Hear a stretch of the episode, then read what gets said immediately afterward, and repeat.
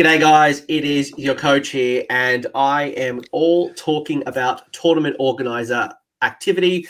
Uh, you might have been watching these videos in the past about tournament organizing or event organizing. This is another part to that series, and we are going to be talking about team tournaments, something that is quite unique, something that is exciting. I got the pleasure of playing at Gabe's uh, tournament in the past. Uh, it's a very interesting style. It's not your traditional one-on-one, uh, nor is it actually like four people at the same time battling. Um, it's it's a, a, rather interesting, but a format that I think is growing with time. And the thing for me is that uh, it's a little bit harder to run, which is why I wanted to talk to Gabe. Gabe from uh, the Rune Axe Wargaming is a master at this format um, has run an event. Was it a? It was over hundred last year. It was one hundred and twenty ish.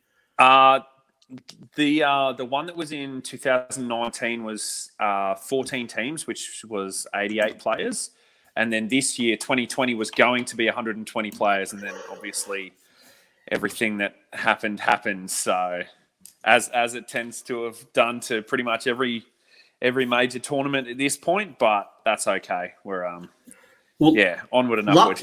last year there was absolutely no space to expand anyway, so we were abs- like I had an absolute ball, but we were literally mm. jam packed into that venue. So, mm. uh, and I know that the wait list was quite long as well. So, um, the team tournament's quite an interesting format for me. It's it's like a, like I mentioned, it's not a one on one format. Um, it is a one on one game, but it's a very interesting format. So I think hmm. before mm. I get into all of that, Gabe, you yeah. are uh, an awesome wargamer, uh, very hobby orientated. As I mentioned, you uh, do run the Rune Axe blog, uh, which is a very yep. very cool blog, very hobby orientated. Oh, uh, doesn't you. mean you can't play, but no. Uh, you are a Chaos Dwarf player as well as a whole bunch of, and you've had you've had um. a bit of a hobby streak lately as well. You've, you've been kind of focusing on on t- models and terrain. Yeah, well, there's been, um, I mean, uh, you know, Queensland's lucky in at the moment we're starting to come out of it and we're seeing more events, but from about March onwards, um, it pretty much wiped out uh, any events and most gaming. Like it was hard to get games in.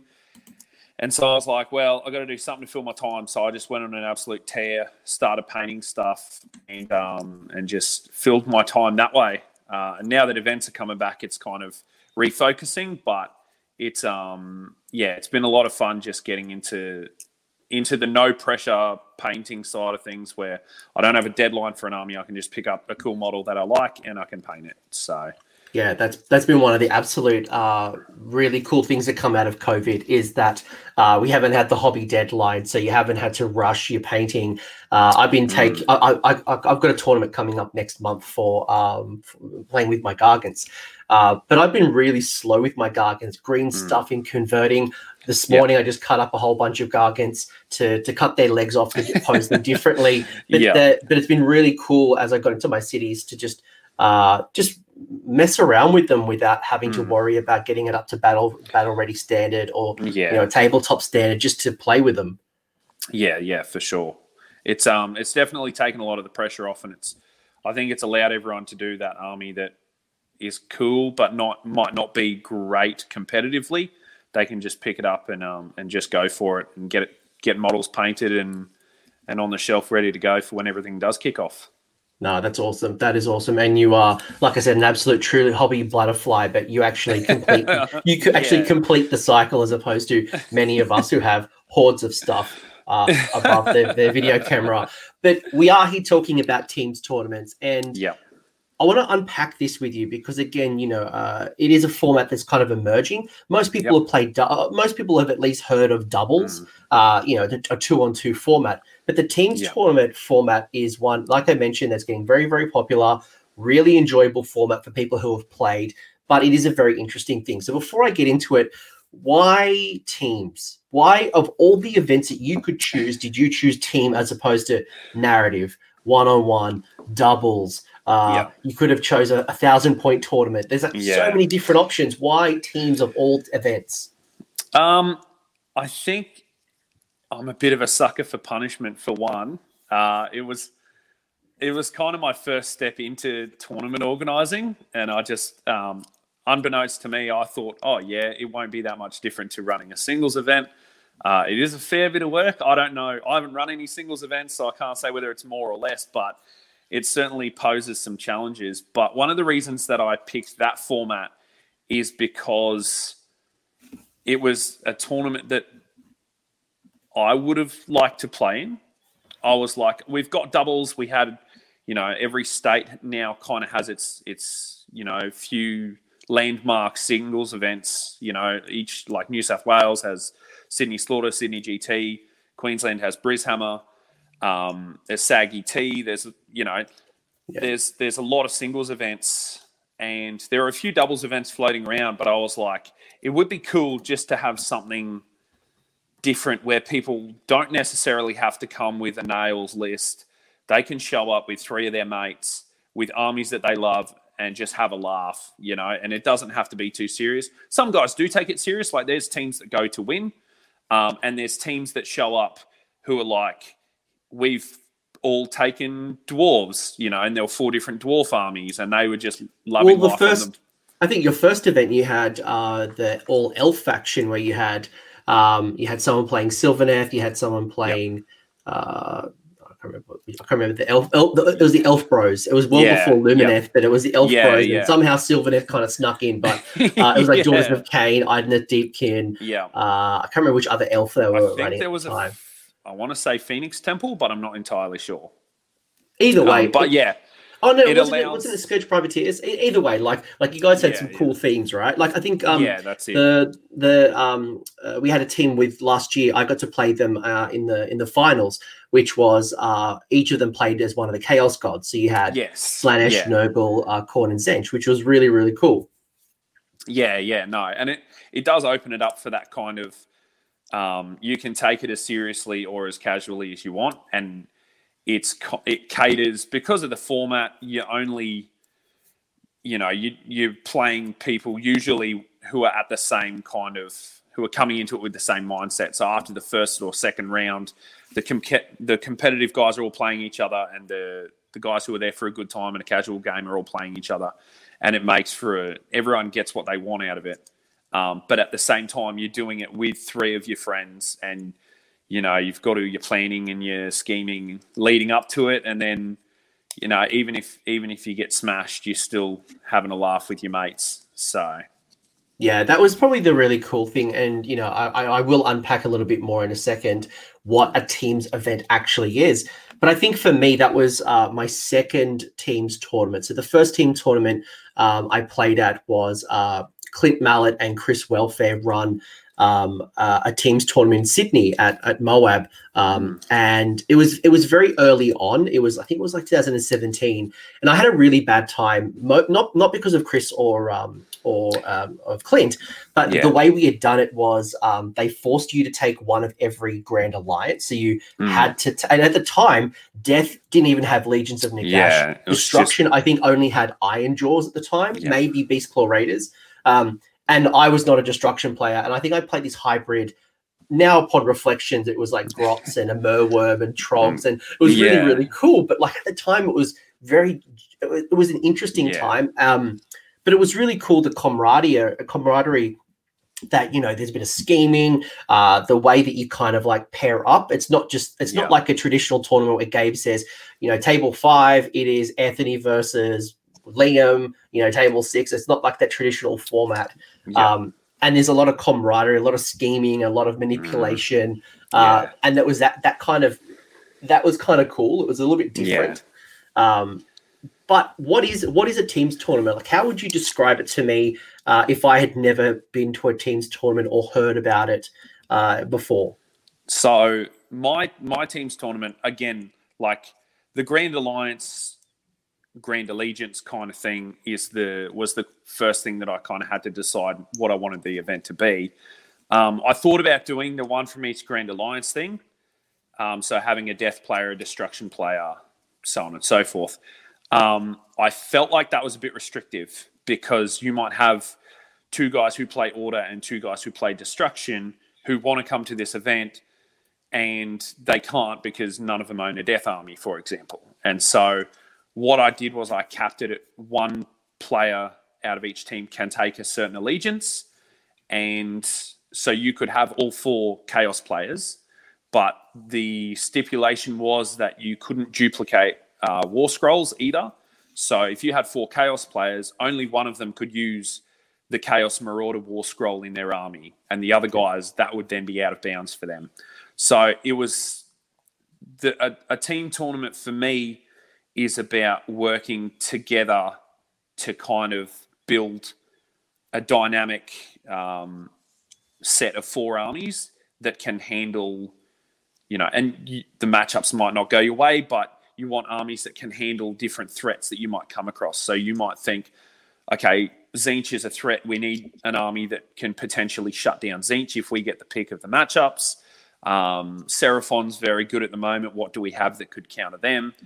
And um, and so that's kind of the the idea behind it is mostly just a mateship thing. It's one of those things where you're playing with your friends instead of typically against all your mates, which is what you usually do. Uh, and so it's just a little bit different. It adds a bit more dynamic to to a typical tournament. Yeah, it, it's a lot. It's a lot of fun. Like as a as a, a player. So uh, yeah. I did mention my first experience wasn't the best. Again, it has nothing to do with the um, with the the tournament organizer. It wasn't nothing to do with the tournament. It was just that I was in a team that unfortunately we had a lot of order players, and that's probably one of the challenges. Is mm. chaos and order uh, are still dominating, um, and even back then there wasn't many battle tomes for death or destruction, or uh, death or destruction. Um, and I just got, I, I, said, look, I'll take it. And, you know, we let uh, a Fyreslayers player take the Order Army. But, you know, coming to your event last year, it was really, really cool because I got to play with, um, uh, so I played with uh, Liam, uh, people would know mm-hmm. from the from the, the show. Uh, we played against Hayden, uh, Hayden so Hayden Elfbro, again, you probably know um, Hayden yep. from the channel, and Dan Brewer. So, again, another person yeah. from the channel. We all played together in a really cool faction. And it was really cool to to be able to, uh, play to different strengths. You know, I brought Hello mm-hmm. Heart, so I brought a very magic orientated army. Yeah, uh, yeah. Dan Brewer brought his Skaven, so it was very, very lots of bodies. Um, yeah. Liam had run, I want to say OBR, I can't remember, and I think, but I, I, I think um, Hayden run Beast Claw Raiders or Ogres. Mm. I think. Yeah. Yeah. And it was really interesting because uh, the night before, and I'm kind of giving away some secrets, but probably not so secret, is you know the night before we went through every single team because Gabe, mm. uh, one of the one of the rituals we have in Australia is that we submit our tournament lists uh, to our event organizers two weeks out, which yeah. allows us to, I guess, as a tournament organizer, um, check to make sure all of our, our um, lists are, are, legal, match play legal. It allows yep. us to uh, to do shows. There's plenty of review shows where um, we talk about lists in advance and make some you know tinfoil hat predictions. but also it allowed us to kind of sit back and you know on a Friday night, uh, we all sat around the kitchen table having a few drinks, trying to work out. Uh, with, with like a traffic light, you know, yeah, red, yeah. orange, and, and red, orange, and uh, and green you know, who are the preferable armies that we want to face and who do we yeah. not want to face? Because I think that's the challenge, right? Is that, and I think Luke in the chat he's mentioning that he'd be thrown under the bus.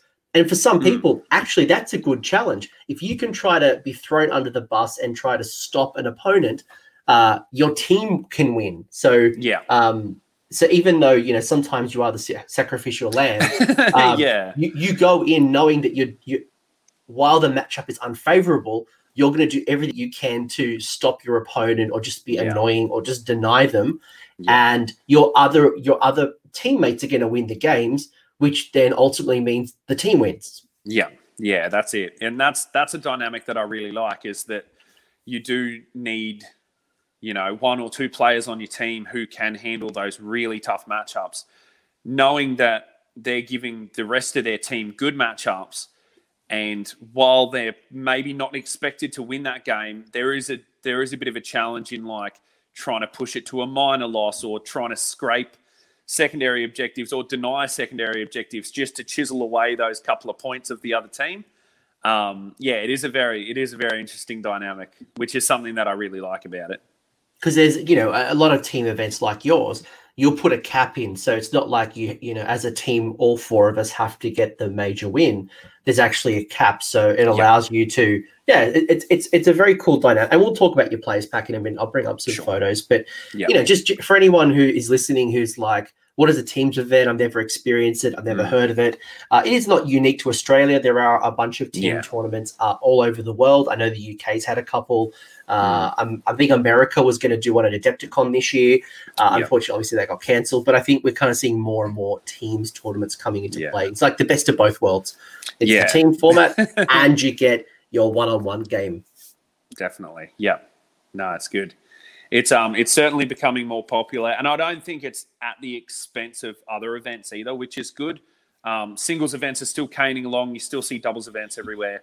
It just seems like another facet of the of the community, um, and it's not you know it's not taking away players from those other events. It's just another option that people have. Um, and one of the one of the good things that I like about it as well is sometimes as a new player, a singles event can be a bit intimidating to go to, um, especially if you don't know many people. Like if you're going in blind to your first event and you're not really sure if you you know you might not be confident in your list or your rules or anything like that. It can be really intimidating to go in. Um, and then you might get shit mixed in your first game, and that can be really off putting. Whereas in a team event, you can go, Yes, I'm new, but three of my mates have been here before. And there's that comfort in in knowing that even if you lose, the pressure is off a little bit in teams because you can lose and it's not the end of the world, you know? Um, so I think it is good for um, community growth when those experienced players bring along those new players on the team and um, and kind of show them the ropes and and get five games in under their belt in a in a good environment. I know. Um, I know many tournament organizer are, are considering how they get more uh, female gamers into their mixed as well. And I know from my personal experience, my first two games were actually against female players. So I got to play Monica with her Khorne, which Yep. was uh, which is very very cool. Uh, unfortunately, killed Scarbrand her, uh, her her little child uh, very early. Um, but it was a cool game. And then I played uh, a Seraphon lady, um, and it was a lot of Oh, fun, right? Jess. Yeah, Jess, that's it, I Jess. Jess. Yeah, yeah, yeah. Yeah, she was cool as well. A lot of cool Yeah. fun. Um, but you know, if, if you are thinking about that, like that was another, you know, they were really enjoying themselves again. You know, the one-on-one comp- competition is not for everybody. Uh, it can be a great way to bring in um, young players. So Mm. uh, whether it's children, whether it's you know teenagers or young adults coming into their first competition, uh, having the guidance and the experience of uh, other players uh, in that format can be quite safe as well. So if you're Yeah. looking to grow your community, if you're looking for something different, the teams tournament format is certainly one that uh, I would highly recommend. Which is again why I want to unpack this with you. Yeah, no, definitely. While I bring up some photos, I might ask you. So, how does this differ as an event organizer? Uh, and you've been to plenty of, of one-on-one events. Yeah. How does this differ from the traditional match play event? Um, in regards to organising it, Both. Look, look, let's let's say as an event organizer, and then maybe as a player. I would say, um, oh, that's yeah, it's it's it's kind of where to start. It's it's less stressful in regards to um, selling tickets, for example, because often all you've got to do is sell a ticket to one person, and they'll convince three of their friends to come. You know, um, so Because you sell a team ticket, you, you sell a team ticket. You say I do. uh, yes, you yeah. save uh, a hundred bucks or two hundred bucks or whatever Yeah. that local currency is for you guys. Uh, it's X amount of dollars, and that is for people in your team. Correct. Uh, by the way, I've seen team tournaments of six people in a team, so yeah, four, yeah. four doesn't have to be the number. No, that's it. Yeah. Um, but it does make it easier to kind of because they're usually the captains are pretty active in making sure that their team is organised. Um, and I'm usually pretty active in communicating with all the captains and stuff and making sure that they know what's going on, making sure that everyone's ready. Uh, so in that regard, it's good. I will say the week, week, week and a half leading up to the event is probably the most stressful thing ever because uh, you might have one or two players from a team drop out. You might have a whole team drop out. And in a singles event where if someone drops out, you might have an odd number, one player might have a bye. All of a sudden, if you have a whole team drop out, you've got four players who are sitting on their hands for a couple of hours. So in that regard, it's tricky. Um, I'm lucky to have people in the community who are very generous with their time and they'll put together a mercenary team and they'll say, look, you let us know the day before if we need to show up or not. Um, and that's a very, um, it's a very under underrated resource to have is people like that who are willing to kind of step in when they're needed, but also be totally okay with not playing the event, you know. Um, but yeah, in that regard, it's good because you know there's already that camaraderie built in. People are already motivated; they motivate each other, um, and then it's just a matter of resources at that point, making sure that um, we have all the tables we need, all the terrain we need. We're very lucky up here now to have with with the TOs in Queensland uh, between us. Now we can pretty much mat and terrain an event on our own. Um, which is which is a fantastic resource to have. We all lend each other terrain for events and stuff like that. So uh, that's taken a lot of pressure off. The last few years have has been you know everyone's been building towards that. Myself and Fail Charge and Brishammer and uh, Clint has a ton of terrain for for CanCon, of course. You, you um, may have gotten a coach donation last year as well. I also got a which also helped you win armies on parade. Dedicated, just, yeah. just saying, just saying, you won army table of Chaos Dwarf terrain that matches my uh my army. So which which and uh, armies on parade as well. A bunch of editions. I did win armies on parade, which was exciting, uh, with a big lava board and all the geysers and everything. So it's um yeah, it's definitely it's it's become a bit of a community thing as well. Like teams because it's not one of the things I was concerned about when I sorry, I know I'm jumping around. No, no, no, no. This this, this is good because because um as an event organizer, I, I sometimes I feel like I don't want to ask for help, right? And yeah. I want to own all the terrain. I want to have all yeah. the mats.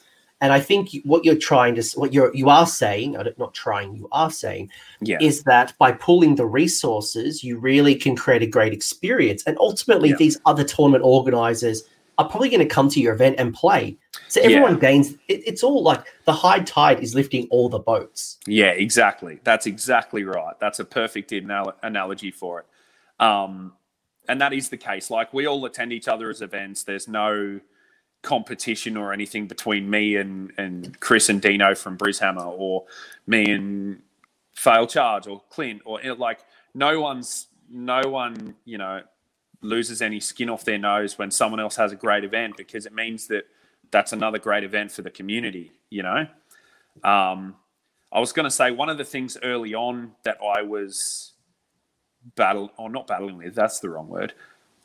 Um, my biggest concern the first time I ran it was whether people were going to come, firstly, because it was such a different format, but also because at the time, everyone was really heavily on the um, on the competitive scene about ranked events and getting points to try and qualify for masters. And originally, I was like, "Oh, do I try and work out some way to rank teams?" And eventually, I was just like, "Nah, it's not worth it. It's too, you know, it's going to die. You know, it'll it'll throw the it could potentially throw the rankings off kilter if someone you know who gets thrown under the bus every game gets max points because their team did really well it then once you transfer that over to a singles format it can skew that a little bit so i decided against ranking it but that was a bit of a blessing in disguise because people came into that event and they continue to come into that event knowing that there are no consequences if they lose they can just show up and they can just have a blast. And if they get shit mixed five games in a row, that's okay. You know, there's not any lasting ramifications. Um, and so I think that's built a bit of a more relaxed vibe around teams, which has been good. That's kind of the event that I wanted to build was just a, a relaxed community event that people enjoy and, and for anyone who's listening to us from uh, overseas, so Australia does have a ranking system where we basically have like a, a competitive ladder where all of our events uh, generate points. So basically, uh, the more the the more players at the, the event and the more games that are played. So a, uh, a two-day tournament is worth more than one a one-day tournament, and uh, uh, you know a hundred-player tournament is worth more than, or there's more points available than let's say a forty-person tournament. But basically, we accumulate points over a season, which is traditionally twelve months, yep. and uh, at the end of that season that that uh, the top 16, the top 20, there's a pool of people uh, who are who are basically brought to an invitational or offered an invitational uh, to compete for the title of master. So uh, Dave Kerr in Australia, back to back two time winner, and then Matt Tyrell is the current champion. So. Uh, that's basically what Gabe's talking about here, and then mm. I guess uh, that's probably one of the incentives that we've had to get people into the competitive landscape. Mm. But I, I know for myself when I attended the Rune Axe, uh, it's straight after the Masters season is over, so it's in yes. a brand new kind of season, so the timing yeah. is good. But yeah. it also means you're right. I can bring a fluffy list. I can just go and have fun and drink beers and just chat to people. Yeah. I can, you know, if, I, if I'm striving for that title of master or I want to prove myself I'm the best, um, mm. I can always like let my hair down a little bit and just have fun and laugh and and win and just you know roll dice with my mates and yeah uh, that pressure kind of comes off and I think a, a lot that's been one of the draw cards. And I know the measured gaming boys from Queensland Queensland? Victoria wanted to come up. You know, like, yeah. like it does it, your milkshake does bring all the boys to the yard. Uh, and the girls and the girls but and the girls uh, yeah. so uh, so look, yeah. look I, I, I, can't speak highly enough of teams events. And um and if you are in a community that's not running teams events um i would highly recommend considering the format um yeah. and hopefully through gabe we're going to learn how to best do it hmm. so we've got a bit of an understanding like if i'm uh if i'm coming to the event, what should I expect? Uh, so you talked a little bit about the tournament organizer. You talked about pooling resources. Yep. You talked about some of the pros of selling a ticket and getting four or six people yeah. immediately, so you can kind of get yeah. the money quite easily. But then the challenge is as well is that if one t- team drops, uh, you're trying to replace four players. So having yes. uh, whether whether you are a, uh, a team organizer or you're just organizing a one on one, you should always have backup players because people will drop out life yeah. will happen, things happen. So having some backups to make sure that someone hasn't traveled halfway around the country and they don't have yeah. a game. Yeah. That for me yeah. has been the suckiest thing is that, you know, I'm sorry, you traveled half a day to get here. And you're the bye buster. Yeah. Yeah. That's exactly what I try and avoid every year is because I know that people do travel a long way. We've had people from Adelaide and Sydney and Cairns and all over the place, and and it's always something that I want to make sure that everyone actually plays five games, uh, and so that their trip isn't, you know, that there's no there's no mark on the record for for their enjoyment kind of thing. They've had the maximum fun that they can have and the maximum games. I'm going to bring up your place pack in a second, um, sure. Because one of the things that I want to talk a bit about is is how do you how do you format a team's event and how do you bring it to life? How do you because like when I bring up I'm just going to bring up the picture again because I love it. You're right. Um, like when I so that was the uh, so Gabe is here uh, commentating. So you guys live streamed it uh, in in partnership with the Failed Charge. So that was a really yeah. cool stream with Gemma, Mick, yeah, they did Dennis. a fantastic job and I believe their streams are still available on the Failed Charge if you want to see uh, how that works. But yep. you've also got the champions here at the top. So you've got um, Ash, you've got Rob, you've got Chris and Matt, uh, who yep. who actually with the four Chaos Gods. So they each ran. Yeah, uh, yeah.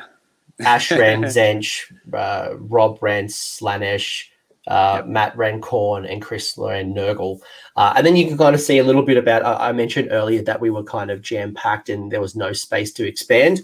Mm. Uh, you can see that's just a bit of a snapshot. So very well spaced, but you know, um, thinking about yeah. movement, thinking about spaces as well for people to kind of break out and talk and plan. Yeah. Um, so some things to consider as well, but um, straight up a, a, great event.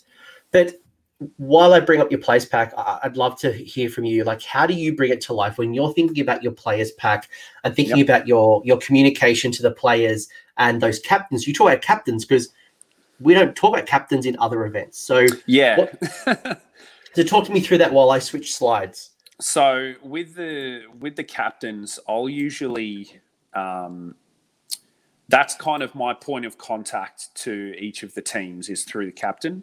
Um, there'll be uh, any information that I need to give any of the teams. I'll send it to the captain, and I'll you know entrust them with sorting it out with their team. Um, I'll chase up lists through the captain. That way, I'm not chasing, you know, four people for every every uh, team to try and get my hands on a list.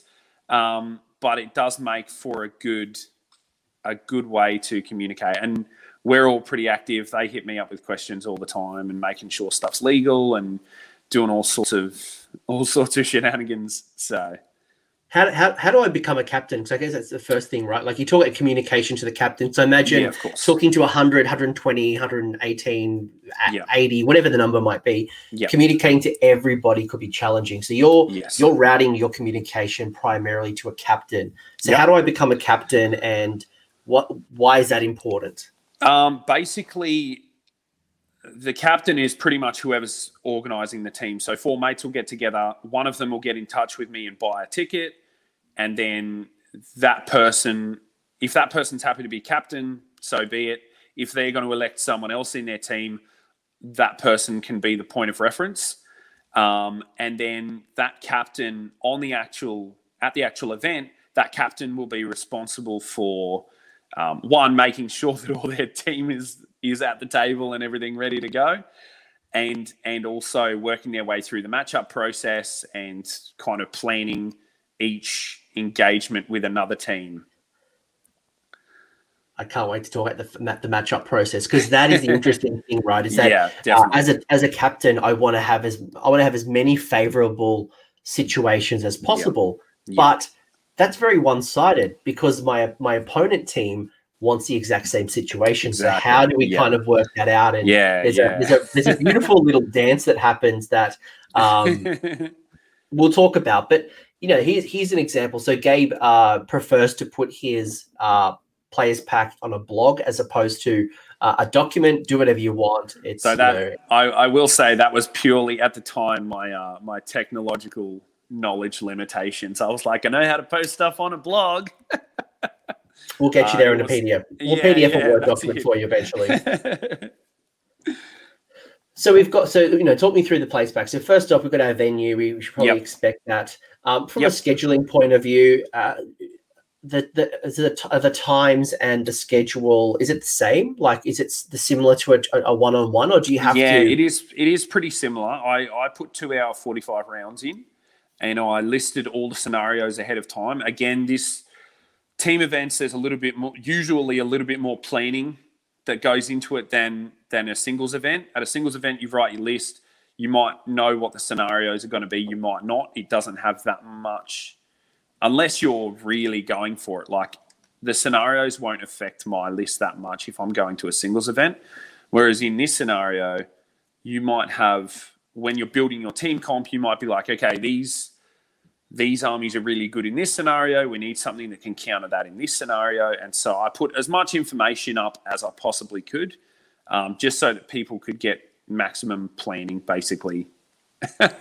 And I guess if you didn't have that, um, and and, and you know, s- some people um, will advertise their scenarios in advance. Some Yep. people will do it after list submission. So if they don't Yep. want people tailoring to the list, uh, Yeah. they will. They'll just tell you like round one, round two, round three. But then the week prior or two weeks prior, after like lists are locked in, that's when Yeah. they'll announce the uh, the the battle plans. Yeah. Uh, but I like what you said as well because um, if you were to announce it on the day, and I know some match play events announce them on the day or on the round, like they'll immediately Yeah. do it.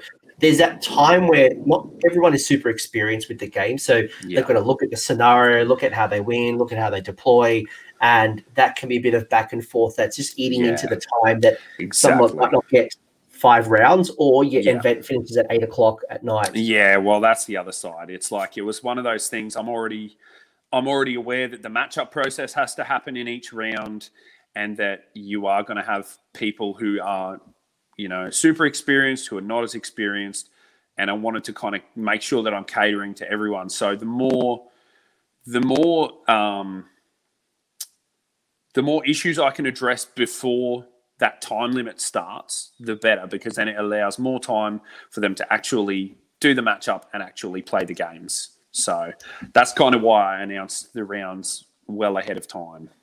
Yeah.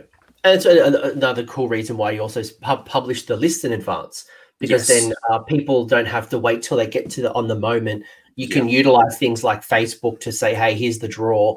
Yeah. And before we even get to the table, I can start looking at the lists. And uh, here's an example. He's actually my team. So uh, we called ourselves Team Toasty, uh, very similar to Mortal Kombat. Uh, we for, for a brief second we did talk about dressing in Mortal Kombat, but I think that, oh, that- missed missed opportunity. it, it, it died pretty quickly. But uh, you know, his Ha- Hayden was Slaanesh. There you go. So uh, you go, straight up yeah. the bat, like you know, any of our opponents could could have looked at our list Yeah. um, and going right. This is what it does. You know, Yeah. oh, Hallowheart. Well, oh, we're going to chuck the Khorne player in because the Khorne player uh, can ignore magic and throw Hexgorger Skulls, and they can look at Yeah. the list. Man, look at all those endless spells. You can't do that anymore. yeah, no. Uh, you know, like, are those days. but like we, you know, we could sit down for like week or two researching, going right, cool. How would I handle this? What would I Yeah. do here? Uh, if we're in this situation, do you know? Oh, Dan, Dan will be great against blah. So Yeah. uh, it allows you to to do as much research and planning. For other teams, they're just like, I don't care. Like just yeah, yeah. we'll just play some games. whatever happens. But uh, it does bring that team dynamic. So yeah. Uh, very, very similar. You've kind of said, you know, dice, you know, battle times, terrain. Um, so I think you did you scrap that? Like there was Uh, the terrain, we did have it in 2019 because we were kind of on the brink. We probably could have done terrain on our own. I just wasn't sure um, entirely if we were going to make it. So I'm like, if everyone brings some, then we're safe. I, I Um, actually no, moving- I didn't remember bringing any terrain. That's why I questioned you. But actually, because Hayden uh, looked after Oh, us. yeah. But, Yeah. but just for anyone who's looking at this, and this is something that I really appreciate in the Australian community and talking to our American tournament organizers, I know that they would love this process. Yeah. and that is uh actually gabe i'll let you explain like what's what's the deal with the three pieces of terrain and why do we ask players to to contribute So, um, physical resources are probably the biggest barrier to running large events. Um, you would know, I mean, Sydney GT is a perfect example. That's one of the big, or probably one of the big four kind of massive I fish- events. i officially own over 500 pieces of terrain Yeah. um, I own, I, i've owned 55 battle mats Yeah. um i'm still printing terrain uh, Yeah. heaven forbid knowing what clint does clint runs a 240 player event Yeah. Yeah. So it's one of those things because that physical resources is the biggest barrier. Um, pretty early on, we hit the ceiling of going, okay, well, one person, you can't put one person in, re- make them responsible for buying all of that stuff, painting all of that stuff, supplying everything. Like that's unrealistic, and it's a lot of pressure on on them. So I don't actually remember who, what event started it or it's how clint it it was, started. it was it was clint it was clint from cancon Yeah, Um, okay. Because if you think about if you think about CanCon, CanCon's 240 players at the moment, which is um, 240, so 120 tables. Yeah. Um, which, if you times that by the average Age, Age of Sigmar uh, table, suggests about eight to 10 pieces of terrain. So we're looking at over a thousand pieces of terrain that Clint, yeah. that Clint is on the hook for. Now, our Mm. events are not profitable; we're not earning lots of money. Yeah. So either we need to jack up the prices to buy cool terrain or buy all the terrain. Yep. But then there's also the question of logistics, right? Like, why would Clint have uh, a, over a thousand pieces of terrain where he runs one event a year? Yeah. Or or better yet, where would he keep a thousand pieces of terrain? And then where do you store it, right? yeah. um, yeah. Uh, and and this this idea came off the back of uh, I think a shared a shared accountability. It's where Clint, you know, we went from 55 to 110 to 220 to 240, and one of the reasons why we didn't jump from 220 because I know we could have gone over 240 players, but as a tournament organizer, you want to maintain quality, you want to maintain control, and Yeah. you don't want to you don't want to have people rolling on crappy tables with No. unpainted terrain or Yeah. you know pieces of styrofoam that have been like like you don't want to you don't want to have a crap experience right so Yeah. i really like Definitely. uh, the shared accountability of just contributing three pieces of terrain um, we, we- the, the player controls it so they don't um, they don't donate it and it goes missing uh, yeah. it's something that we just go guys please bring you're expected to bring three pieces. There's a bit of like a it's like a mini deployment zone, right? Like basically before we start deploying, mm. there'll be five to six pieces or four pieces, and then we chuck down to three pieces. Um, yeah. But yes, yeah, so if it's if something like you and you don't have the terrain, you don't have the scale yet. Yeah. Um, that's that's something to consider because you're right. More people want to come to events, but yeah, the accountability is on the tournament organizer. So yeah, look for ways to alleviate that. Yeah, that's it. And I think like in Brisbane, we're probably at the point now between between myself, Brishammer, Clint, and and the failed charge, we're probably in a position where we don't need to ask players to bring that anymore, which is a good thing for players. It's a good thing for TOs to be able to go, here's a bunch of theme tables that all look sick. Um, and so that's something that in the next players pack will probably not be there, which is a nice feeling. yeah. Look, I, I, think I think the key here is is work on scale, right? Yeah. Um, yeah. Uh, look for ways that you can scale, but also look for ways where you can get a shared accountability. And you're right. Like I've been 3D printing terrain for probably two years yeah. straight. I'm now at a point where I'm now at a point where next tournaments that I run, I don't need my my my event my players to bring tournament uh, yeah. terrain either. Yeah. Um, but if you're not in that position just yet, yeah. this might be a way for you to grow your event without Absolutely. having to spend lots of money and lots of time. Because as event yeah. organizers, we've got more things to do than mm. just build and paint terrain. Yeah, and I think it's also good for it's a good show of support for the community as well because they're putting back in to make these events happen. It's not just one person shouldering the load and trying to make it all all work. Everyone's kind of they're all a part of it and they're all making sure that it all gets over the line. So yeah, and, and, also like terrain. I, I, will call out here terrain days as well. Like I know Gemma yeah. and Mick, for example, and a whole bunch of you guys in Queensland have helped Clint paint terrain as well. So mm. uh, leading up to events, again, don't don't take the accountability on yourself. Mm. Look for ways where people and, and, Sydney people have helped me as well. They'll come and take yeah. a box of terrain and paint it for me. yeah. Um, but uh, yeah, like again, tournament organizer, it's not all on, all on you. So yeah, you've got your list composition. Um, yep. This doesn't look very different. Obviously, mercenaries has changed now in GBH twenty, but yeah, that's about the only thing that's changed. Um, you can't share endless spells across armies. Um, I'm just looking through here. I haven't looked at this players pack since so this was the duplicate war scrolls. So the duplicate war scrolls was to avoid things like negative play experiences where someone's just like a team is just like literally spamming four change hosts.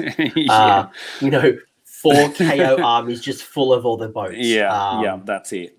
Yeah, it, it it basically forces a bit of diversity in armies and in play styles and stuff like that, so that you don't come and get up against, you know, three thricefold befoulments with 80 plague bearers in each army. You know, you you're playing stuff that's a bit more um, varied and interactive, hopefully. I mean, I could still play like three or four cities of Sigmar, but maybe well. one, but, but no, but like one could be Hallowheart, which is all humans, and then you have Tempest yeah. Die, which is all dwarves, and then you have uh, more like Dark Elves in the uh, the Anvilgard. So you could still yeah. do that, but yeah. you're trying to avoid duplication and exactly that and negative experience. And then you have to work. If you're doing three cities armies, you would have to work very closely with your team to make sure that you don't overlap. Yeah, yeah, hundred percent. But again, like again, it's part of the fun as well. We get to start yeah. thinking about things, and I think you know when I was talking to Liam, I think I might at the time been thinking about living cities. Like, oh, I can't use a Branchwraith, so we had to you know think about lists and. Uh, yeah. It was very, it was very cool. Actually, I think endless spells as well. Like we had to think about it, but again, that was a very interesting challenge, and yeah, um, a lot of fun in, in our list building. Yeah, yeah, that's it.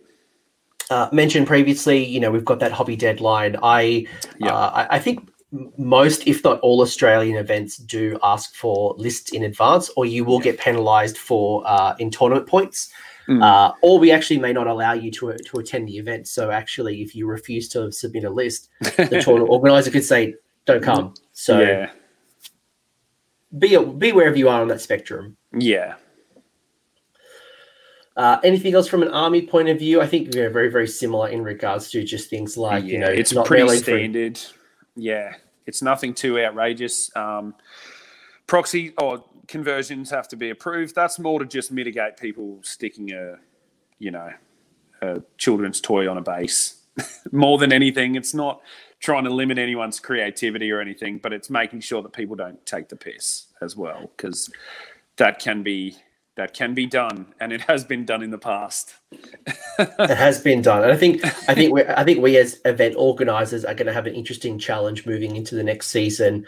Uh, with so much creativity being unlocked lately, yeah. um, especially like Cities of Sigmar, you know, you know, Tomb King OBRs, like there's this like, yeah. like it's just like you know, like do you use a skeleton? Is it a Mortek guard? Oh, probably yeah, there's not. Some, there's some blurry lines, but there's um there's also it's hard because some people when they have that creativity unlocked and they can just go ham and do an incredible army that's out of this world it's amazing. But then you also have to be careful because that same set of rules can apply to someone who is you know cutting corners and and just taking you know taking the mickey out of it for a yeah yeah, yeah. Look, there's definitely there's there's I think a conversation that we all need to have around. Yeah. You know, I, I, things like Glade Guard. I know this is clearly not about teams tournaments, but just yeah. think of think about the way that you communicate and your expectations. And you know, again, I'll I'll, I'll bring this back to the primary conversation, and you can see, you yeah. know, we're saying here, you know, mysterious terrain we're going to be using. Um, yeah. uh, you know, you've said here actually that you know day one, uh, it's all going to be uh, table one, uh, yep. which is the old rules, and then day yep. two is going to be all new rules. So you, yep. why did you do that? Um, that was it was more to save time. Tell you the truth, because um, again, this comes down to to time restrictions and stuff, and it was one of those things where if I'm like, okay, on Saturday you just need a D6 chart on this, and then on Sunday you got a D6 chart on this, rather than going, okay, or one to three, I'm rolling on this chart. Okay, I'm on that chart. Then you roll another dice. Then you determine it, and then you do that for the next piece. And then you've got ten pieces that you have to do all that rolling for. Um, so yeah, that was purely just as something different. The first one, it was kind of people are familiar with the old chart. I was like, it'll get people into it. There's three games that day. There's only two games on the second day, so they can you know get adjusted to the new terrain because this was or a couple. This would have been about three or four months. months. Yeah, yeah. It, was, it wasn't long into GBH. Yeah, yeah, yeah. Correct. So I um I didn't want to overload it with because this tournament's already got a lot going on with teams, so I didn't want to overload it with all this extra stuff. And that's kind of the same reason I didn't include Realmscape or anything like that. Um, yeah, there's no there's no realm features. There was no realm command, no, no realm spells.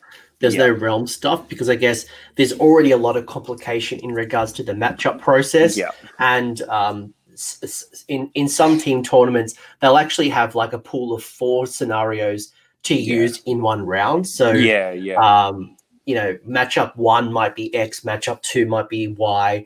Um, so, but yeah, and this wasn't.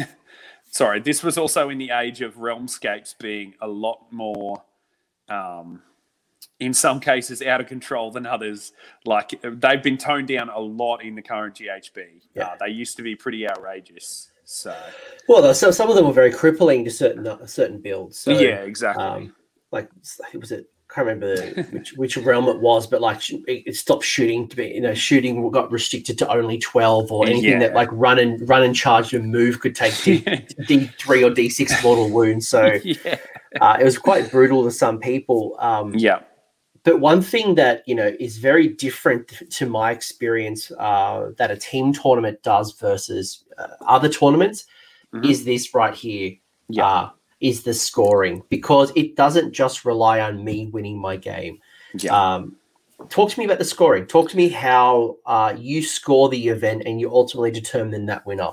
Yeah. So basically, each round there's a total of 60 points that you can get uh, 60 points that you can score, sorry. You can earn more than that. If, if all four players get a major win and their secondary objective, um, they're getting 18 points each, right? Which is pushing up into the 70s. Um, the idea behind this is because you've got that allowance for extra points, it means that you can have someone thrown under the bus and go for a minor loss and if the rest of the team gets major wins and their secondaries, you're still just about maxing out points. Um, it was also to rein in um, a particular like if you had a particularly dominant team come up against two teams who were there to get on the beers and have a good time and just blow out the points to the point where no one could catch them that i think also makes a negative experience because it takes a bit of the a bit of the shine off for other players who might have had a harder a harder road to those top tables um, so capping it just means that it's a bit more even keeled and no team is just tearing away. It's pretty much anyone's right to the end of it. Once you get to the end, you got like probably four or five teams that are all in it. And last year there were there would have been four teams that were all within one strong round of winning in the last game. So, which I guess as a TO, that's what you want. You want it to be nice and close and nice and competitive you don't you don't want the blowout and i think for me yeah. uh, it really put a focus and an emphasis on the secondary objectives because mm. uh, you know while the major win was quite achievable the difference really was um, in those final rounds the teams mm. that were completing and you're really quantifying it because it, you've got four players per team so if one person drops those three points could be the difference between coming first and coming third yeah. so yeah exactly um, yeah and i think for me as well it, it gave the if you got given a, a, terrible matchup, it, it still gives you a focus. Like, look, you know you're going to lose. Like, you straight up, we know that we're yeah. throwing you under the bus, but yeah. we think that you can get the secondary objective, and those three points will be valuable. So you just play to that. You just that, there's your your single goal. Pouring um, two thousand points into a secondary objective, which people did, and they did very well out of it. So, yeah, I like it. I like it. It's different. It's fun. Uh, the you know, and again, you play with the numbers how you want to play, but I think the card cap for me, um, like you mentioned, really does allow. I think that it's it's quite demoralizing. Um, if you start to see like one team where it's uncapped, yeah. there's an absolutely massive blowout uh, in the first first round or the second round. Yeah. You know, and if you use kill points as well, you know, in yeah. your in your formulation, and they just have that absolutely, you know, absolutely yeah. blowout yeah. it can be then quite hard to catch up, which doesn't really create a good competition. And yeah, so yeah, it can make for a, a negative experience. Not to say that we want to pander to people, but just think no, about the experience and think about what want, you're trying yeah, to achieve. You do want it to be as as um as fair as possible. So we've also yeah. got the sports score. Uh, I know. Yep uh, some people like to have sports scores either in their tournament points or sports scores are just more of a like a, uh, I guess, a management system where it doesn't actually contribute to the total winner. Uh, we've got the hobby score as well. Um, yep. And I know in Australia, we've got a pretty cool um, matrix that a lot of us use or some type of matrix to, if you are going to say that, you know, an, an army is going to be worth up to 25 points, I think having a checklist, having things clearly defined, yeah. uh, really helps you measure. Because I think for me, if I want to ch- achieve those 25 hobby points, how do I get it? Like, what's my yeah. what's my benchmark? Yeah, it's also an objective way to score an army. Like, you could walk up and see a Stormcast army, and it might not do anything for you. You might be like, "Oh, that's a boring," you know, if you didn't like Stormcast, for example. I didn't mean to pick on Stormcast players. I'm just using that as an example. But you I'm, I'm going to get so many dis- dislikes oh, in this video. Please, please go to go to uh, the Rune Axe blog. The, the link is below. Go there and tell them why uh, he's yeah. wrong about Stormcast. Please don't punish me. but like, it means that you can go through and everything on the matrix is fairly achievable. Like, do you have any free hand in your army? You could have a go. Like no one's saying it has to be, you know, the Bible written on someone's cape. It just has to be, you know, having a go kind of thing. And so it's all pretty achievable and it's all objective. So you know going in, if you're realistic and honest with yourself, you probably know exactly what score you're going to get it's very descriptive, you know, and, and, and it has a whole bunch of options, right? Did you have object source lighting? Did you have a display board? Uh, yeah. Was there any conversions? You know, minor yeah. conversion, major conversions? Uh, you know, how many? Like, was it battle ready? I think you know, Games Workshop's mm. been a good job doing battle ready yeah. and parade ready. So is it? Yeah. Is it you know? Um, is it? Ba- I wouldn't say basic, but is it uh, just battle ready, or have you gone in and done you know a couple of layers of edge highlighting? You painted the eyes and you've you know you've really gone above and beyond. So be objective if you are going to have uh, some type of hobby score and allow people to know how you're going to measure against them as opposed to yeah. just picking a number out of the out of the yeah. yeah, yeah. Um, so you got your, you know, your, your final sc- scores and you kind of tallied this up. But Yeah. the, the part that I think is going to be the most interesting and also the most confusing as an event organizer and as a captain Oh, yeah. is this yeah. because when I run Sydney GT, when Yeah. I run CGGT, I've got my hundred players in my t- my tournament software. Uh, Yeah. I, I input the scores. Actually, the guys put them in themselves now. I've, I've actually got it to a point where people submit their scores, that's you know, using their phone. Um, And I just sit there and I just, you know, put my feet up all day, and I just press a button. I'm like, cool, round commence. But for Yeah. you, you can't do that. So. So talk to me through the matchup process because this is going to be the thing that as an event organizer uh, you need to Yeah. understand. But Yeah. more importantly, you need to communicate so your players know the process. Yes. Uh, so this is a big part in like being in a having a good relationship with the captains and making sure that they know what's going on is making sure that they understand the matchup process because that can be one of the more confusing elements in the game. This one that we've got in here at the moment is the one from last year, which I'm looking at overhauling um, purely because this one comes down to a roll off, and whoever wins that roll off can sometimes get a massive advantage.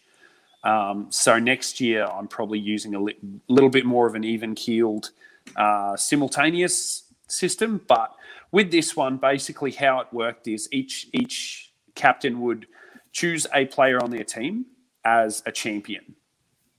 Uh, that champion could not be put forward as a player in any of the matchups. They would basically they were basically a blind matchup uh, at the end of the at the end of the process. So as you read through this, you can see it's all step by step, and I think there's like five or six steps. But uh, oh no, so there's five steps, which is you know that's that's five steps that you're having at the start of every game, um, and so that was the reason that obviously time is precious in an event like this. You want to make sure your team understands it fully and and that they um, they already know going into each matchup, which you know if they're going for a competitive edge, uh, which games that they would like and which games that they can handle getting thrown into. So it's um this is where a lot of the science of the event comes in, uh, and this is one of the one of the parts where I'm learning more each time I run this event on how to fine tune this process because it's one of the major mechanics of the entire event. And I'm always looking for ways to improve it. Um, the roll off is probably the biggest thing at this stage, is because whoever wins that roll off does get a big advantage. And that's, you know, that has its problems. So, and look, you know, there, there's you know, everyone can run their their matchup process. How this is no golden standard. this is just I'm- an yeah, example. is I've seen Bible. I've seen many examples of, you know, again, as a player, I, I got to play at your event and I and it Yeah. works. It works. Yeah, I yeah. didn't feel I didn't feel there was a, a big advantage or a disadvantage, you Yeah. know, and I did play the eventual winners um, of your event. So I didn't feel like that was there. But essentially what happens is step one, uh, both of the captains appointed champion.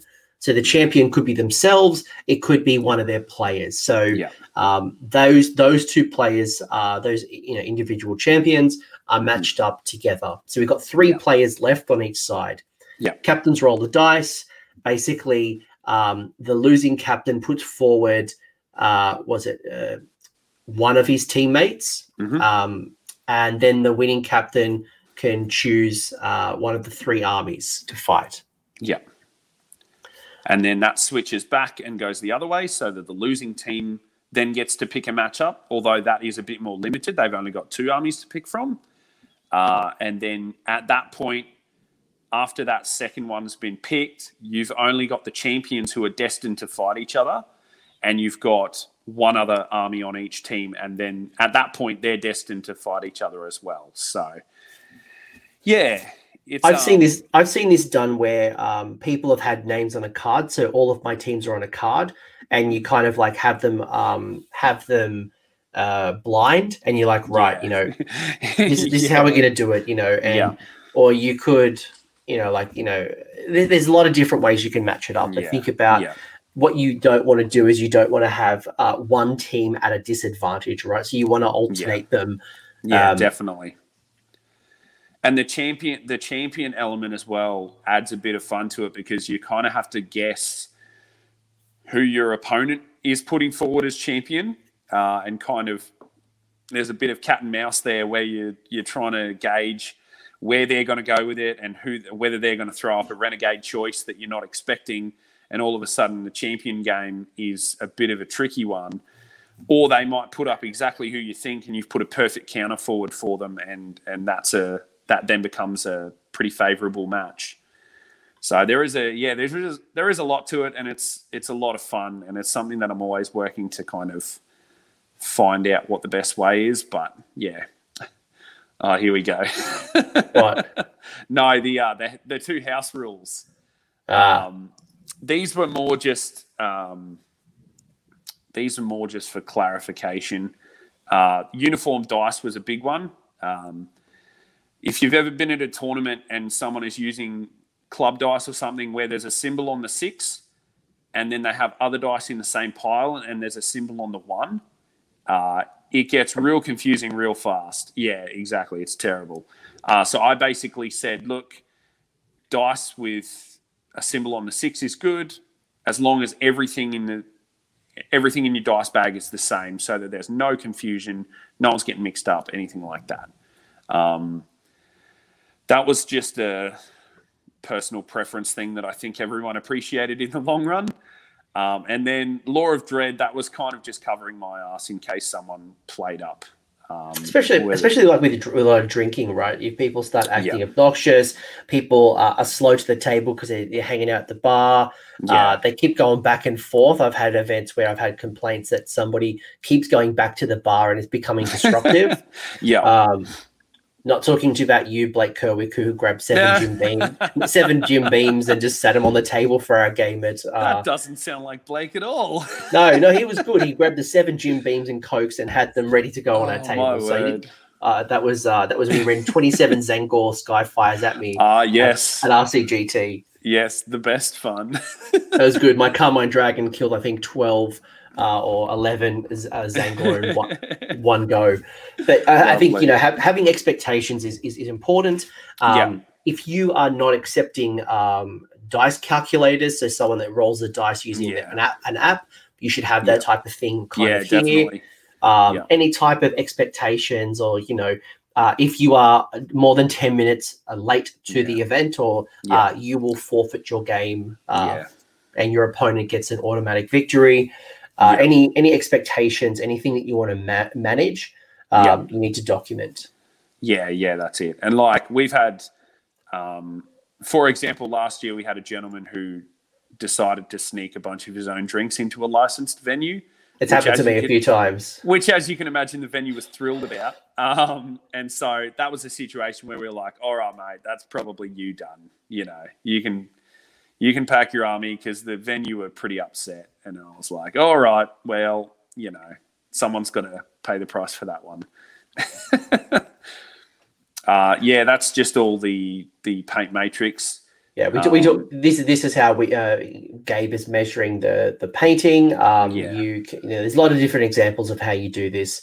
Uh, Yeah. But here's one example, and and, and again, there's a hard cap of 25, and I think that's really important because, for example, um, at least in Australia, we do get a lot of people who fly to an event. So I would fly to see Gabe. I don't drive; I fly. Yeah, And for me to bring a two by two display board is is impractical. yeah, So I, I and, and I lose points immediately that I can't get back. But by having a cap, uh, I can get my points from other areas Yeah. such as uh, Exactly. freehand, uh, shading, OSL, non-metallic metal, yeah. wet blending.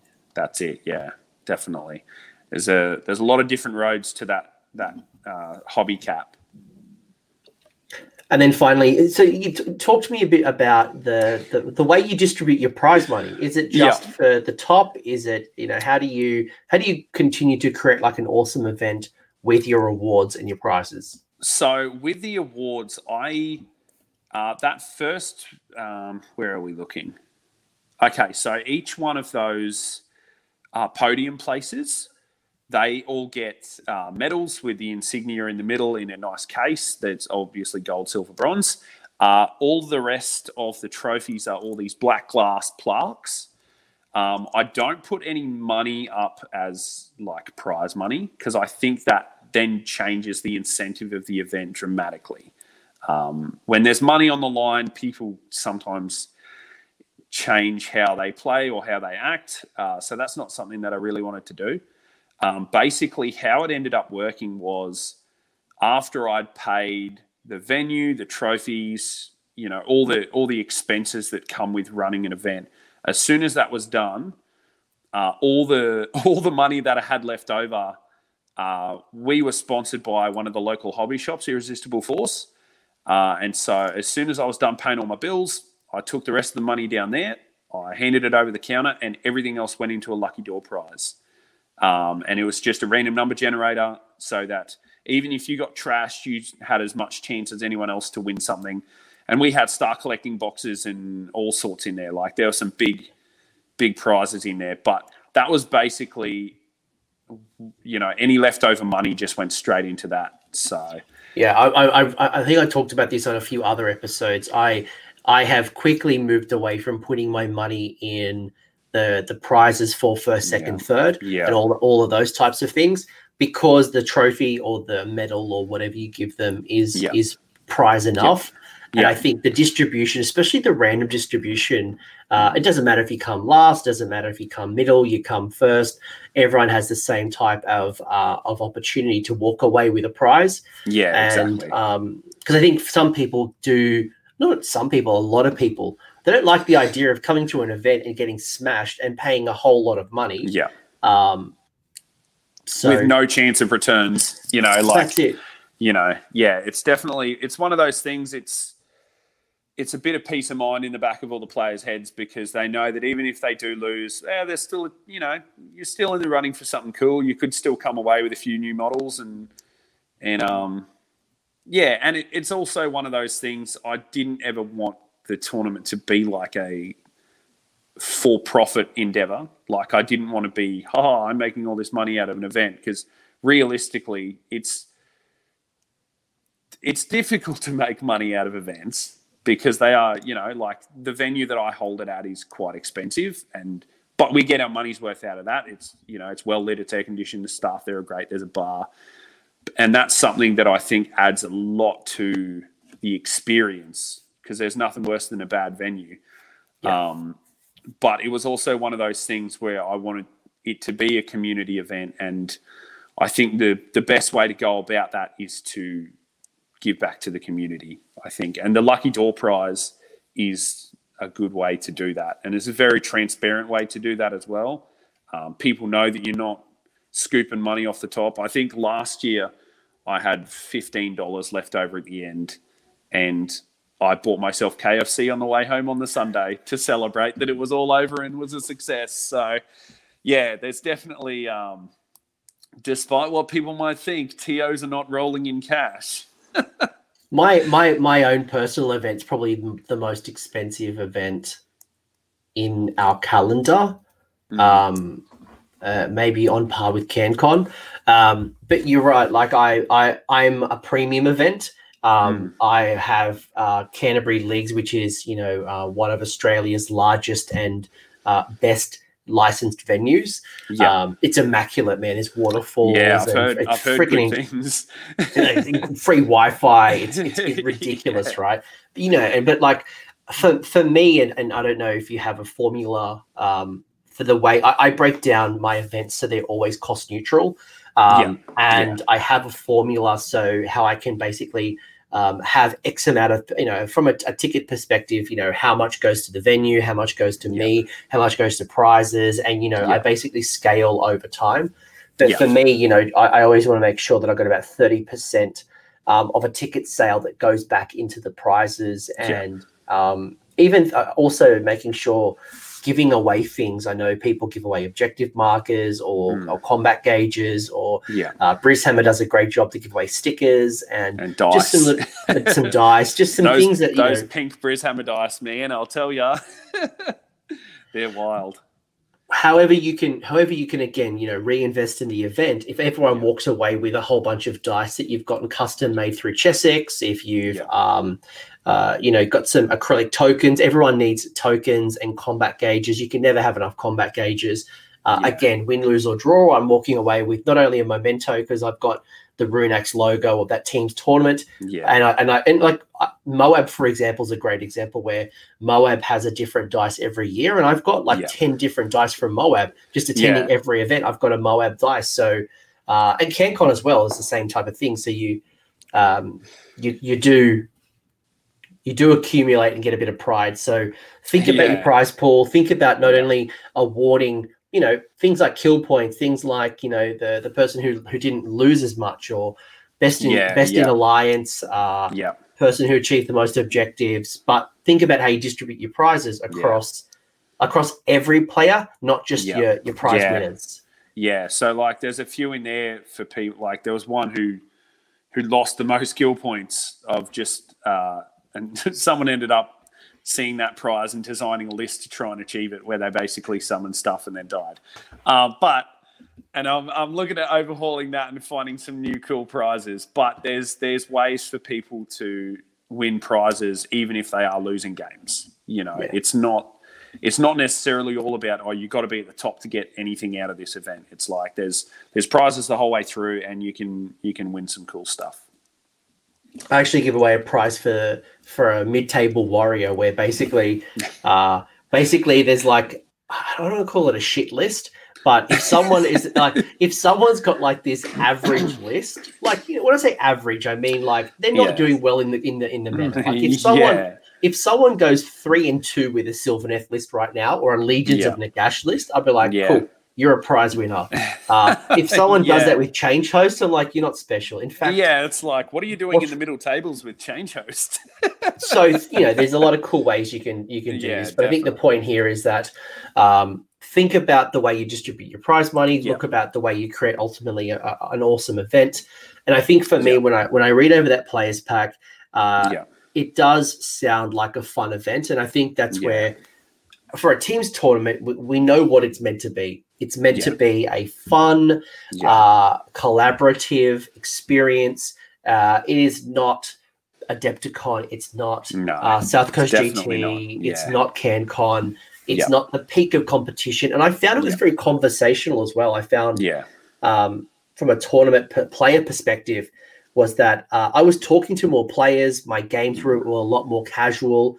Um, I was chatting with my opponents probably a lot more because the stakes weren't nearly as high. Yeah, yeah that's exactly it. CanCon. Yeah. yeah. Where if you lose a game, it's not the end of like it doesn't destroy your run and it doesn't, you know, doesn't completely kill your momentum. You're just like, oh, I lost one, but the team, rest of the team did well, or or you might be like, our whole team lost that round and that's okay. You know, it's just a different. It feels like a different vibe to to a lot of of the competitive events. Yeah, and that's look, that's not to say that people don't take it seriously. I mean, the the guys that won this year with the four chaos, that same team won last year, and you know the teams that go with the intention of winning are usually the ones up in the mix of it anyway. You know, and that's not to say that people down the bottom don't want to win, but like there are definitely different motivations for different teams, and hopefully everyone gets what they want out of the event. Yeah, yeah. Look, and you know, I got to play. Well, I, I didn't play, but my team played. Uh, somebody with uh, the like. Do you have? Do you have all the steam? He had like a couple of steam tanks, and I'm like, oh, yeah. You, like um, you wouldn't. Yeah, you, you, know who I'm talking. Yeah, Jared. Yeah, yeah, I know who you're talking about. Yep.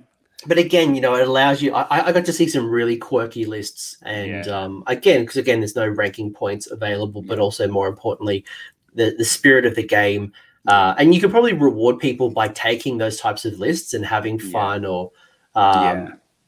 yeah i know like the honest wargamer for example they have the band phase in in their um, their super series and yeah you know that might that might be something you consider like look i want to have fun i want to have a different event it's not meant to be competitive yeah. we're going to ban certain things um, not that i probably would suggest that but like there's just different ways that you can uh, think about uh, think about your team and, and, ultimately create the experience that you want and um, and just to answer Cold Shoulders' question, no, um, teams tournament is not doubles. Uh, doubles is uh, I should probably do a video on doubles actually. Yeah, doubles is two on two. Um, Usually a thousand points each player, so it's a two thousand yeah. point battle. Uh, this is still a 2K battle. So Yes. um, four players, six players, eight players, do Yeah. what you want to do. Um, it's just one on one, but the way we kind of do the the, the team structure is um, is is uh, is via a team. yeah. Yeah. This is cool. This is Yeah. very cool, Gabe. no, it's exciting. It's um, it's a bit weird. Like it's been a weird year. All you know, I mean, everyone on Earth, I guess, is dealing with the same kind of thing. But um, but it feels like at the moment Australia's almost out of out of the worst of it. Not necessarily back to normal, but like Victoria's had a couple of days of zero cases, and they're they're back on top of it. And that was probably the um, that was probably the critical mass point, I guess, was in Victoria, which was very unfortunate for everyone down there. But it feels like in Queensland, particularly, and I feel like the rest of Australia, it's all starting to come back, and we're starting to see events being organised again. You know, people are planning ahead again, and not necessarily travelling a lot yet because that still all remains to be seen. Um, I reckon. but I reckon this could be the perfect event to kickstart the competitive season or kick back, you know, depending on where you are and what your community looks like.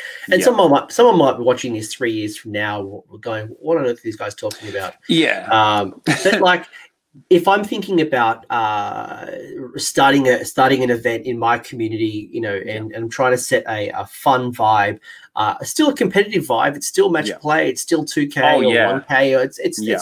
it's make make no mistakes. When I went there, I went there to win. Uh, Yeah.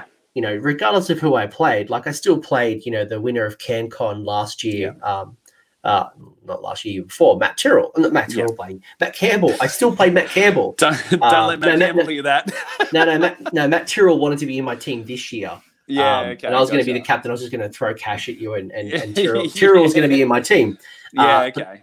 The point was that you know we still wanted to go there and we still wanted to win, Yeah, but the intention and the interaction on the day is Yeah. different. And I imagine for you as an event organizer, you sit there and you just enjoy the Oh, conversation, yeah. you enjoy the laughs, you uh, because that you aren't organizing as much of the matchups and yeah, I imagine, I don't know, I don't, maybe I'm speaking for you, but the rules inquiries, I imagine, were probably a lot less. People, again, are probably more likely to just roll the, the, the D6 and, and on a four plus or try to work it out themselves as opposed to, yeah. again, in the moment, like, you know, arguing about the rules. There's a there's a funny story about that. So, um, I don't have any like I wasn't wearing like a club shirt or a TO shirt or anything like that, but all of the stream team from the failed charge all had their their polos on. And so Mick from the failed charge, who was the roving cam, um, he was getting bombarded with questions as he's walking around, and no one was bothering me because I was just in a casual shirt. So, um, credit to Mick, he took a lot of a lot of questions that I wasn't there for. So, to be fair, round five, Mick was Mick was pretty drunk by the time that we uh, I got to play the the eventual champion. So that was yeah, I think round one he was he was pretty close. Tell you the truth, by the end of round one, uh, yeah, he was up there. but maybe the lesson here is you know detracting from um from from Mick getting drunk, yes, you know, smashing the bundies, but Yeah. the uh the the making sure that it's clear who the event organizers are, who the support is. Gabe definitely. didn't do it himself. Uh, Gabe had a team, so make sure that you've Yeah. got people who uh, not only can step up Absolutely. if uh, if because things happen, man. I've had plenty of tournaments where um, uh, someone with the right intentions has been at the tournament, and then they get a, a call from their family, a, a Yeah. kid's sick, their workers has begged them to come in, they got Yeah. food poisoning. Stuff happens by having yeah, someone to jump in is going to help, but also have people there to take photos, have chats with players, uh, make sure that the, the the game is going smoothly, to give checks to let people know you've got half an hour left, 15 minutes left, an hour to go. Um, yeah. Have a support team because you can't do it yourself. Definitely, definitely, especially in teams. Uh, have a, you know a couple of people around you who are there to help. Um, it makes the biggest difference in the world. No one's expecting.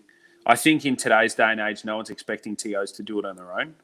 Um, and so, and, and people are happy to help. Like I have people and you would be the same, where people are like, let's, you know, what do you need? Do you need set up the night before? Do you need help on the day? Like people are people are jumping at the bit to to make sure that the event is a success and that everyone has a good time. Because at the end of the day, that's the that's the end goal. You want everyone to enjoy themselves and feel like their weekend was well spent playing hammers.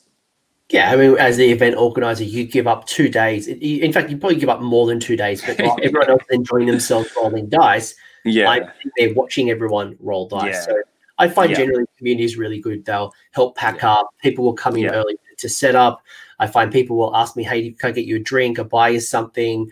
Um, yeah, a whole bunch of uh, very very supportive. I think as an event organizer, I've become more comfortable accepting help and asking for help. yeah, Where I think at the start I was trying to do everything myself because I'm like, well, they paid me to, to do it, right? Like, yeah, yeah, um, so lean into your community, try to find places. Hell, if you're not very good at like doing players pack, or I know people who are graphic designers, they're always willing to help. I remember someone uh, in my community, Natalie, um, she made me up all these really beautiful custom uh, certificates. Mm. So she, as a graphic designer, like designed all these cool these cool gra- uh, certificates, which allowed me to uh, have something unique and special to offer to my players at Yeah. a low cost. And I mean, Yeah. my my money was going into prizes as opposed to yeah, of course. the certificates. Yeah, yeah, yeah. No, that's What- fair. It's. Oh, sorry, you go. No, no, no, no, please. No, I, I didn't have anything intelligent to say. Sorry, I just started talking. no, that's that's fine. I, I think I think uh, I think most people who are watching this, uh, hopefully, you're excited. Uh, I, I would love to hear if you're watching this on replay, if you're watching this live. Um, you know, like, does this uh, sound like something that you would be interested in? yeah, Um, the team's format is definitely different. Something that's definitely fun. Uh, it's something that yeah, I recommend all communities has on their calendars somewhere. yeah, through your experience, Gabe, and you know, you've Yep. mentioned the refining of the of your pack, right? And obviously, if 2020 wasn't the way 2020 is, Yeah. you know, you, we we would holy shit, it would be next It would week. be. It would be this weekend. Yeah. Wow, wow, I- Yeah. I, didn't even think about that. So, like, you would be Yeah. going 2020, thinking about 2021. But Yeah. um, what advice would you give me uh, as a as an event organizer? That if Yeah. I and by the way, if anyone wants to see Gabe's pack, I have got the link down below, so you can read this particular page that I was showing earlier, so you can kind of see Gabe's players pack uh, to if you want to use that as your foundation. But what advice would you give me? Uh, whether it's well, let's break it down. What advice would you give me um, setting up the event and promoting the event, uh, especially for a community that maybe has never had a Teams event before? What advice would you give me as an event organizer getting the message out? Uh, okay. I would say getting the message out, I would definitely, word of mouth is the way to do it.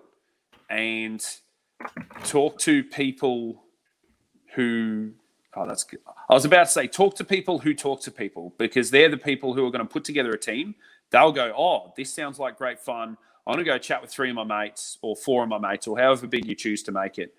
And they're going to do a lot of the organizing for you when it comes to publicity because this is something like teams is something that people want to be involved in. People love being part of a team and they love playing Warhammer, you know. And so it's a matter of making sure that you publicize it well, uh, talk to the right people, talk to gaming clubs. Um, if you have clubs in your community, get in touch with them. Um, usually they're pretty good with, you know, if they if there's an event that they're interested in, they'll get behind it. Um, that'd probably be the way to do it. I like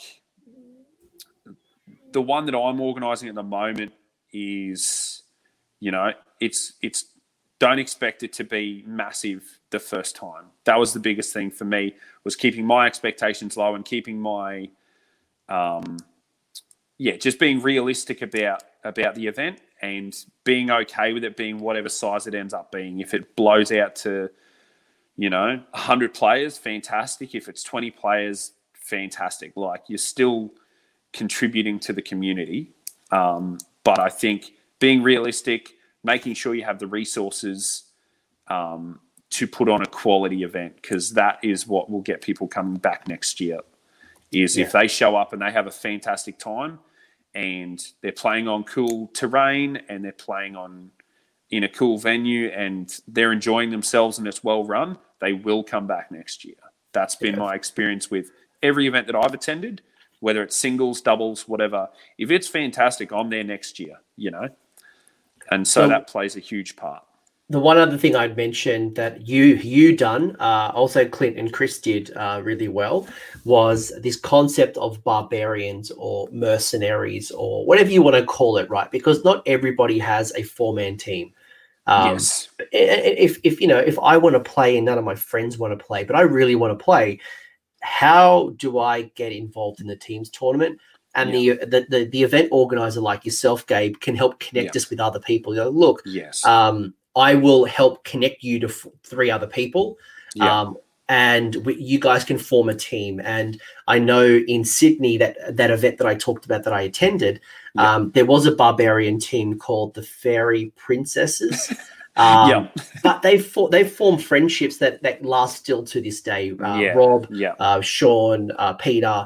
Uh, they had a lot of fun, and actually like like they even wore like a little uh, like fairy wings. They just um, absolutely took it in strides, Yeah. right?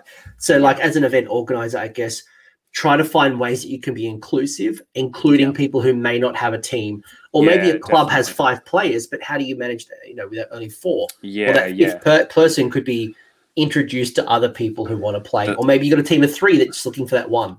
Yeah, and that's it. And those single players who are willing to play on another team, regardless of who it is, they are an absolute godsend in that week. What I was talking about earlier in the chat, that week leading up to the event, you might have a player drop out of a team and you don't want someone sitting on the sideline. And those single players who are willing to jump into the breach and, and just play games with whoever they need to, they are an absolute godsend as a TO.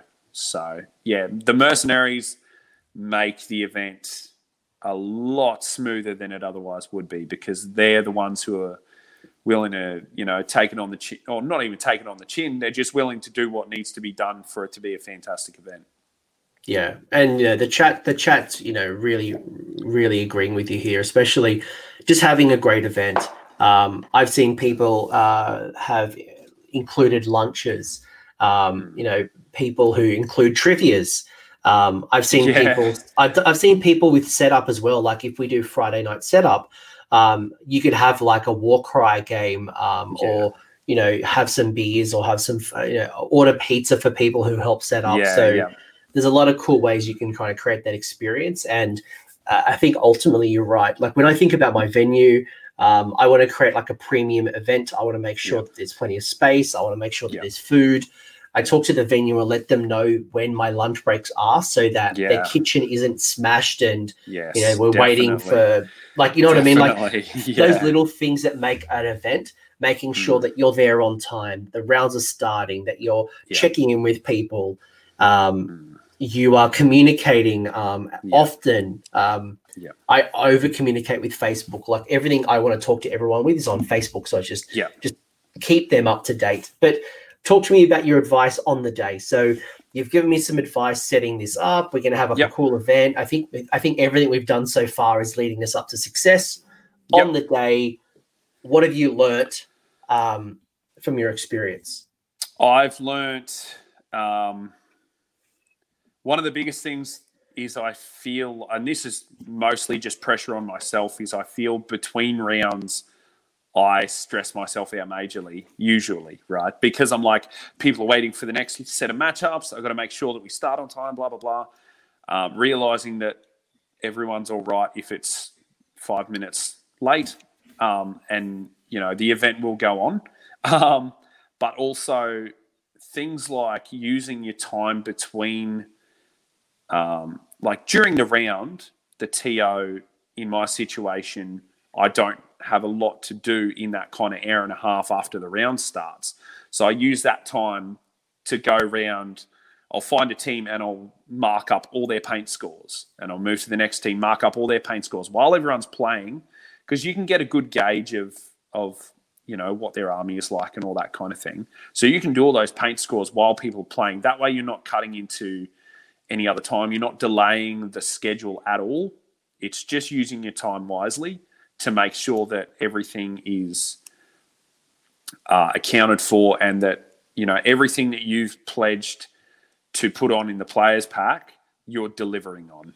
Um, that's the biggest thing is delivering on everything that you're promising because people are paying for a, an experience and you want to give them that to the fullest.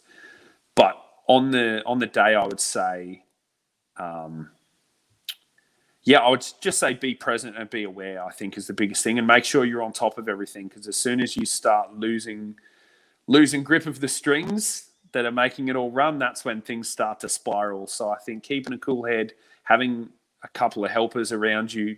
I will say I have Ty every year.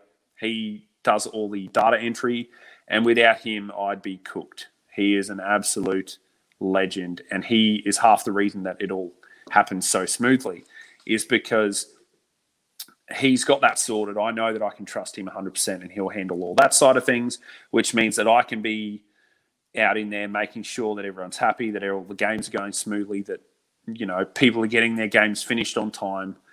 Um, so yeah, I think it's about understanding the workload and making sure that you have enough people on the TO team to cover that workload without tearing your hair out. Because yeah. if you're stressed, everyone else at the event is going to be stressed as well. So and people are pretty forgiving as well. Like there's no there's no major reason to stress. Um, we've I've been at tournaments, uh, CanCon far out, even CanCon this year. Um, they the, yeah. the tournament software crashed for a good half an hour to half to yeah. uh, I think 40k at the same time. Um, who were using best coast pairings at the same time as LVO? That mm. all crashed. I think uh, supposedly got they got hacked and they, mm. I hmm. think, they, I think LVO got delayed by ninety minutes. Yeah, it was um, something horrific like that. They ended up finishing at like nine o'clock at night. Communicate so, with your players, be yeah. upfront. Um, yeah, nothing. It, your, your event is not going to go perfect. I think it's very yeah. similar to like a wedding. You can plan a wedding, but there's always something that's going to go wrong. There's something yeah. you can't see. Um, and I think for me as well, like one thing I like to do is I always buy like a, a very nice gift for my my support staff. So I'll buy like a like a leather dice bag or I'll buy yeah. them something that's meaningful because these people have yeah. given up their whole weekend yeah to help to, me to not work. play Warhammer. Yeah. Yeah. Yeah. yeah so buy, I'll buy them lunch. I'll, I'll make sure it's out of the, the tournament kitty, but I'll make sure that they have a great experience. But yeah, I think, you know, for me, round one, I'm very much a politician. I'm I'm uh, kissing yeah. babies. I'm shaking hands. I just want to make sure everyone's yeah. had a good time and yeah, everything's going okay. And then leave them alone. And then yeah. come round two, round three. As the stakes start getting a little higher, they might have questions. They might want to ask. I just want to take photos. I want to try to take videos. I yeah. I like to I like to talk to people as well on video. So I'm like, hey, what's going on? And like, yeah, they like to reflect on that. And you know, uh, yeah, I do definitely. a lot of Twitter, but definitely. and then finally, um, what what what have you learned like ending the event or like you know when when the event's done? Yeah, do you just put your feet up or like what what what's your process when when it's all done? Um, or usually, um, usually it'll be the there'll be a big pack down after everyone leaves. We'll get most of everything sorted out, and then I finish the pack down usually on a Monday. Um, but no, it's the best feeling. Uh, that last round of the tournament, I'll usually go around and catch up with everyone and thank them all for coming because people do pay a fair bit of money to like on flights and giving up a weekend of their time and all the effort that goes into their army and everything. So I go around, make sure that I say hi to everyone before they go. I hand out all the awards, which is always good fun, and then um, and then yeah, that that feeling of like having an event go successfully and everyone's like enjoying themselves walking out the door, you're like, okay, all that work for the last few months is all is all worth it. You know, it's there's there's times in that journey towards the event where you're like, man, this is this is a lot of work, and it's sometimes you just your head's just not in it, but that moment at the end is all worth it. So. No, it's very rewarding, and we need mm. event organizers like yourself. Otherwise, we have no events. So, well, that uh, too, yeah. And if anyone's thinking about running an event, like I've never run an event before, my advice to you is just get in there, have it a go. Yeah, uh, it's not hard. It's actually not hard, and um, no. and and you can really lean in. I, I find um, my my experienced players um, as well, even though they might be playing, are very helpful and will ask answer questions. If I'm not the best at, at rules, um, you know, there's always going to be people in my community who are good at rules, and and they'll be happy to answer rules. Yeah. Um, if there's a weird interaction with a certain list or a certain mm. type of army, and you yeah. know that there's this death person that's all over death, yeah. go ask that person. And yeah. um, and again, like uh, uh the co- lean in on the community, I think is the the point I'm trying to make here because uh, everyone is willing to help. It's yeah, actually definitely. been surprising how much people want to help. Yeah, because I think uh, I think a healthy community wants healthy events right? Like people, like no one wants to see events fail. They like the more tournaments you have that are great, the better. Like that's a fantastic thing. If you tell people, hey, I want to try and run an event, it's going to be my first one. It'll be a learning experience. People are going to come into that and they're going to show a bit of grace. And if things don't go perfectly, they'll be okay with it. Like they know coming in that you're trying and that you're putting in the effort. Um, and they all want it to succeed as much as you do. So I think I think it's definitely worth giving it a go. I think if you have a community that is interested in teams, it's a great format. Um, it is a little bit of planning and there's a lot of work leading into it, but it is well worth it in the long run. And it's an event that, yeah, it's an event that I really enjoy running. I, th- I think it's going to be a good event structure for a post-COVID world. I think if yes. I think about bringing my community back together, wherever you are and whatever your country is, like however it handles the COVID, at the end of COVID and when things go back to a new normal and events start picking up locally, mm. um, and you know we can do this in a very safe manner. I think this is the type of event that's perfect to bring everyone back together. Yeah. It's been a while. We're going to have fun. We're going to roll dice. We are going to try to whip each other's butt, but you know, there's not there's not a lot of stakes on. And ultimately, we're going to you know have some drinks, have some laughs, yeah. and then we can kick back off into the competitive season and get yeah. back into our uh, I, I, think it's the I think it's actually the perfect style to get everyone back in. And for some people who haven't played played for a while, uh, you know, again, you, you buddy up those friendships, you get that mentoring, yeah. get those discussions, and we've got a goal now. You got a support network because it's not just a one on one. It's like, yeah. cool, we're a team. Let's let's practice yeah. together. Let's chat, chat. Let's talk about how we're going to handle Gargants. Like they're going to they're going to go in five and zero oh in every event. So how are we going to handle these bloody Gargants? yeah. That's so, it. Get a bit of rust off the wheels, get back into it, you know. So yeah, no, it's it's yeah, it's going to be good. I can't wait to run it again. I'm currently working out when a team tournament is going to fit in the calendar.